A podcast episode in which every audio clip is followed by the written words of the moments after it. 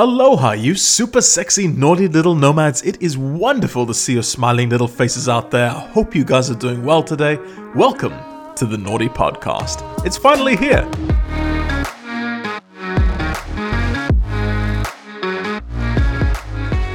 This life is incredible, so let's talk about it.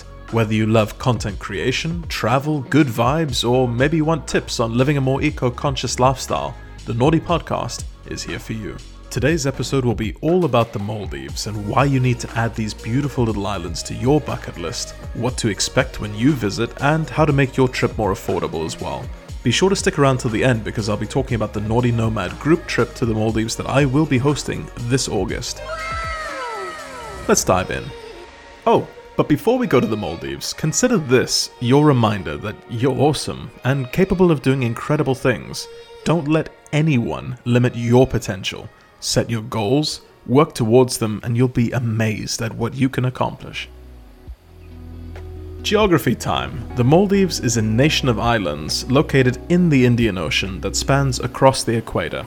The country is comprised of over 1,100 islands, grouped into a double chain of 26 atolls. Now, for those of you playing at home, an atoll is best described as a coral island consisting of a reef surrounding a lagoon. Only 200 of the islands are inhabited, and a select few on each of the atolls are resorts. Others are used for industry and agriculture. Additionally, large pelagic fish, such as manta rays and whale sharks, oh, large pelagic fish, such as manta rays and whale sharks, call the Maldives their home. Before you book your trip to the Maldives, it's very important that you understand the different types of islands that the country has to offer resort islands, local islands, inhabited and uninhabited islands. But what's the difference? Well, resort islands, for one, are mostly the ones that you see on Instagram and social media. They're the super fancy luxury resorts with the overwater bungalows, the breakfasts that are floating on the pools at dawn. All the influencers are staying there. They've got the beautiful lagoons. These islands are perfect for the romantic getaway for two, or for three if you're adventurous. They will host a ton of excursions as well. But it's very important for you to note that these are the most expensive places that you can stay in the Maldives. Additionally, it's very important to note that the experience that one would have staying at a resort island is totally different than you will have at a local island. Let's take the Four Seasons, for example. The Four Seasons brand globally, you come to expect a certain quality of food, the staff, the service, the actual amenities, the resort itself, it's all impeccable. And Maldives will be absolutely no exception. It's going to be an incredible stay. However, the people that you meet there will be predominantly other tourists that are staying at the Four Seasons, and the locals that you meet will be the ones that are living and working at the resort. Now, that's absolutely fine. However, for me, when I travel, I like to immerse myself in the local culture of the country, and you just can't do that at a resort island. For that experience, one would have to stay at a local island. So let's talk about local islands next. These local islands are this beautiful blend of boutique hotels and Airbnbs, which are great quality but also far more affordable than the resort islands, located right alongside where the locals live and where they go to school and where they work outside of these resorts. So that's jobs like in the pharmacy or the hospital or cafes, restaurants, fishermen, etc. Now, being able to immerse yourself in the culture of the country, that is essential for me. Being able to meet the locals, share experiences with them that you just can't have on these resort islands. Going to a football match, going to festivals, you know, they will host every night. It is the real Maldives experience, and I cannot express just how incredible an experience that is. So, that is definitely my recommendation when you visit. Inhabited islands are the ones inhabited by locals only. Tourists do not stay here nor do they visit these islands.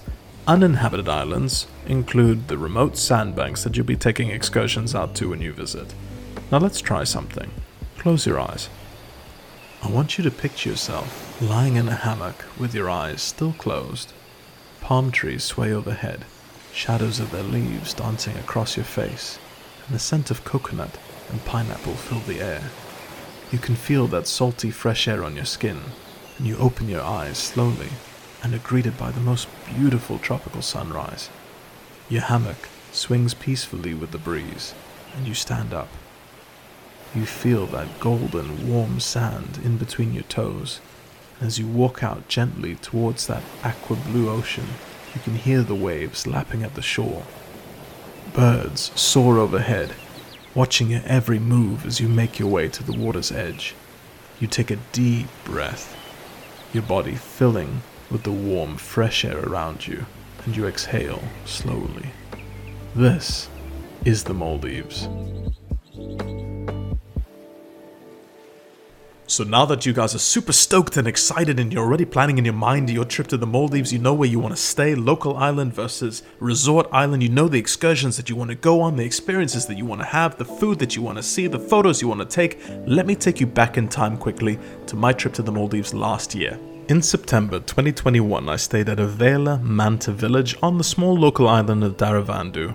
Now, Aveyla is situated directly on the beach. There's this massive tree out the back that the sort of branches loom over the coastline. When you walk the beach, you actually have to sort of bend down underneath it. So you can sit under that tree in the day, you can hear the waves lapping nearby, feel that tropical breeze wrap around you. There's a couple uh, hammocks nearby swinging carelessly under the palm trees. Lovely stuff at Aveyla. Really, really recommend staying there. That's such a cool spot. And what makes it super spectacular is the proximity to Hanifaru Bay.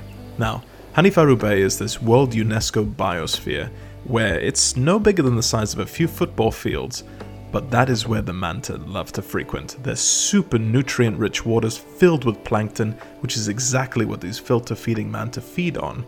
So when you take a trip out there, it's about a 15 minute boat ride from Aveyla, and once you arrive, you just sort of plonk yourself down in the water, surrounded by these manta rays. Now, Sometimes you can experience one or two, but they have spotted more than 200 manta rays. Just imagine that 200 manta rays in the span of a football field, each with these massive wingspans just larger than six foot. Incredible animals. Now, don't be scared.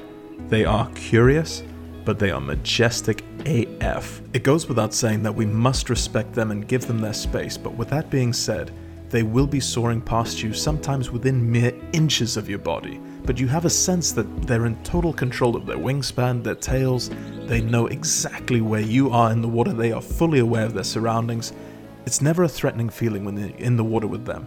Rather, it's without question very fascinating. You can see and feel that they are genuinely curious about who and what you are. The look in their eyes show this sign of intelligence not typically seen amongst animals or some humans for that matter. But I'm talking animals in general, not even just underwater. But the experience and the interaction is just far more complex than you can imagine. We'll witness them interacting with each other socially, playing around, as well as observe multiple feeding techniques that they use to feed on the plankton rich waters that we'll be swimming in. That's uh, the best description that I can give you guys. It's all rather beautiful, and I can't wait for you to experience that firsthand. Then you come back and you stay on the local island and you go to a few festivals, you learn about climate change in the Maldives, join the locals for a few beach cleanups, we go scuba diving at dawn, sunset fishing, trips to remote sandbanks. It's, uh, it's just incredible. And then after staying at Aveyla for a few days, then I flew down to Bliss Boutique Resort, located on the island of Dhigurah. Now, the name Dhigurah directly translates to long and skinny, and when you see this island, I think that you'll understand exactly how it got its name. From side to side, if you want to walk beach to beach, it'll take about 5 minutes. Super short, super quick. However, if you want to walk the length of Dhigurah, it'll take between 45 minutes and an hour. Pretty crazy, right? That's a hell of an adventure, actually, walking from Bliss Boutique Resort down to the sandbank, looking out over the luxury resort of Lux, which is located on its own little uh, resort island nearby, and then walking back to Bliss. That is something that we will be doing, but what also sets Dhigurah apart is its proximity to where whale sharks frequent the Maldive waters. Now, if you've done any research into swimming with whale sharks around the world, you'll know that a lot of places they are quite seasonal, be it the Philippines or Mexico. You have to go during the whale shark season in order to swim with them. What makes Dhigurah quite special is that whale sharks frequent their waters year round. So it doesn't matter when you go, there's a strong possibility that you will actually see them out there. Now, it's important, of course, to understand that it's never a guarantee. These are wild animals, it is a massive ocean out there, so there's a chance that you won't see. However, when we went last September, we got super lucky. And uh, I can I'll never forget. So the captain's yelling, "Yeah, whale shark, whale shark!" Because you can see they are on the surface. They're filter feeders. Their massive tails out of the water. So we jump in the water. Boom! Right there in front of us. Juvenile whale shark. It's about I think that they estimated 12 to 14 foot. Now, let that sink in for a moment. This is a juvenile whale shark, a baby. 12 to 14 foot in length just staggering. Like these numbers don't make sense, and you're in the water with this thing, and it's just the size of a boat. It is just remarkable. Now, they will see the occasional adult there as well, which they can grow up to 40 feet in length. That size just. it just blows your mind. So, swimming with the whale shark there was absolute bucket list item. It was the highlight of the trip, of course. Getting out of the water and uh, taking part in a nice cooking class, learning the local recipes, Watch the sunrise with a few friends, catch the sunset from the beach, hot tub under the stars. The possibilities for adventure are endless. On the topic of possibilities and adventure, it's time to talk naughty. Let's talk about the Nauti Nomad group trip to the Maldives that I will be hosting this year.